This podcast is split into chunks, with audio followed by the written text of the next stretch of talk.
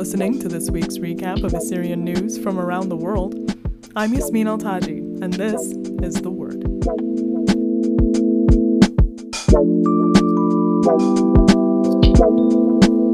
An Assyrian activist and journalist abducted in Syria was released this week. Hussam El Qas, a member of the Assyrian Democratic Organization, was kidnapped and beaten by affiliates of the Democratic Union Party on Thursday, triggering outcry from individuals and advocacy groups in and outside of the Assyrian community. One of those groups was the Assyrian Policy Institute. The API's executive director, Reine Hanna, told the Word that the reported reason for his abduction was a Facebook post criticizing the Syrian Democratic Forces compulsory military service. The Assyrian Democratic Organization described the event in a statement on Thursday, saying, quote, that a group of masked men abducted Al Qas in front of a shop in the city of Al Malakiyah, where they beat him and took him to an unknown destination. Al Qas was released on Friday and took to Facebook to thank those individuals and organizations who demanded his release. And businesses in Nineveh are reopening for the first time in years thanks to a partnership between Gishru and the Assyrian Aid Society Iraq. The two nonprofit organizations collaborated on the Rebuild Nineveh project to raise $16,000 in funds for Assyrian owned businesses in Iraq whose operations were interrupted by ISIS invasions. Joe Donavi, a board member and the Internal Affairs Director at Gishru, told the Word that the project was pitched in 2019 but put on pause due to COVID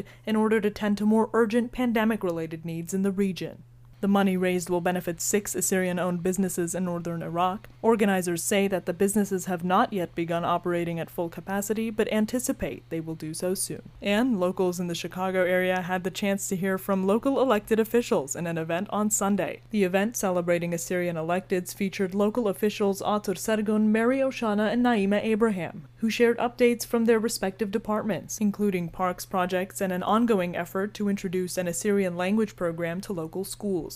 Oshana and Abraham were recently elected and re elected to their respective positions in Skokie and Niles in early April. That's all for this week in Assyrian News. I'm Yasmin Al Taji, and this has been The Word.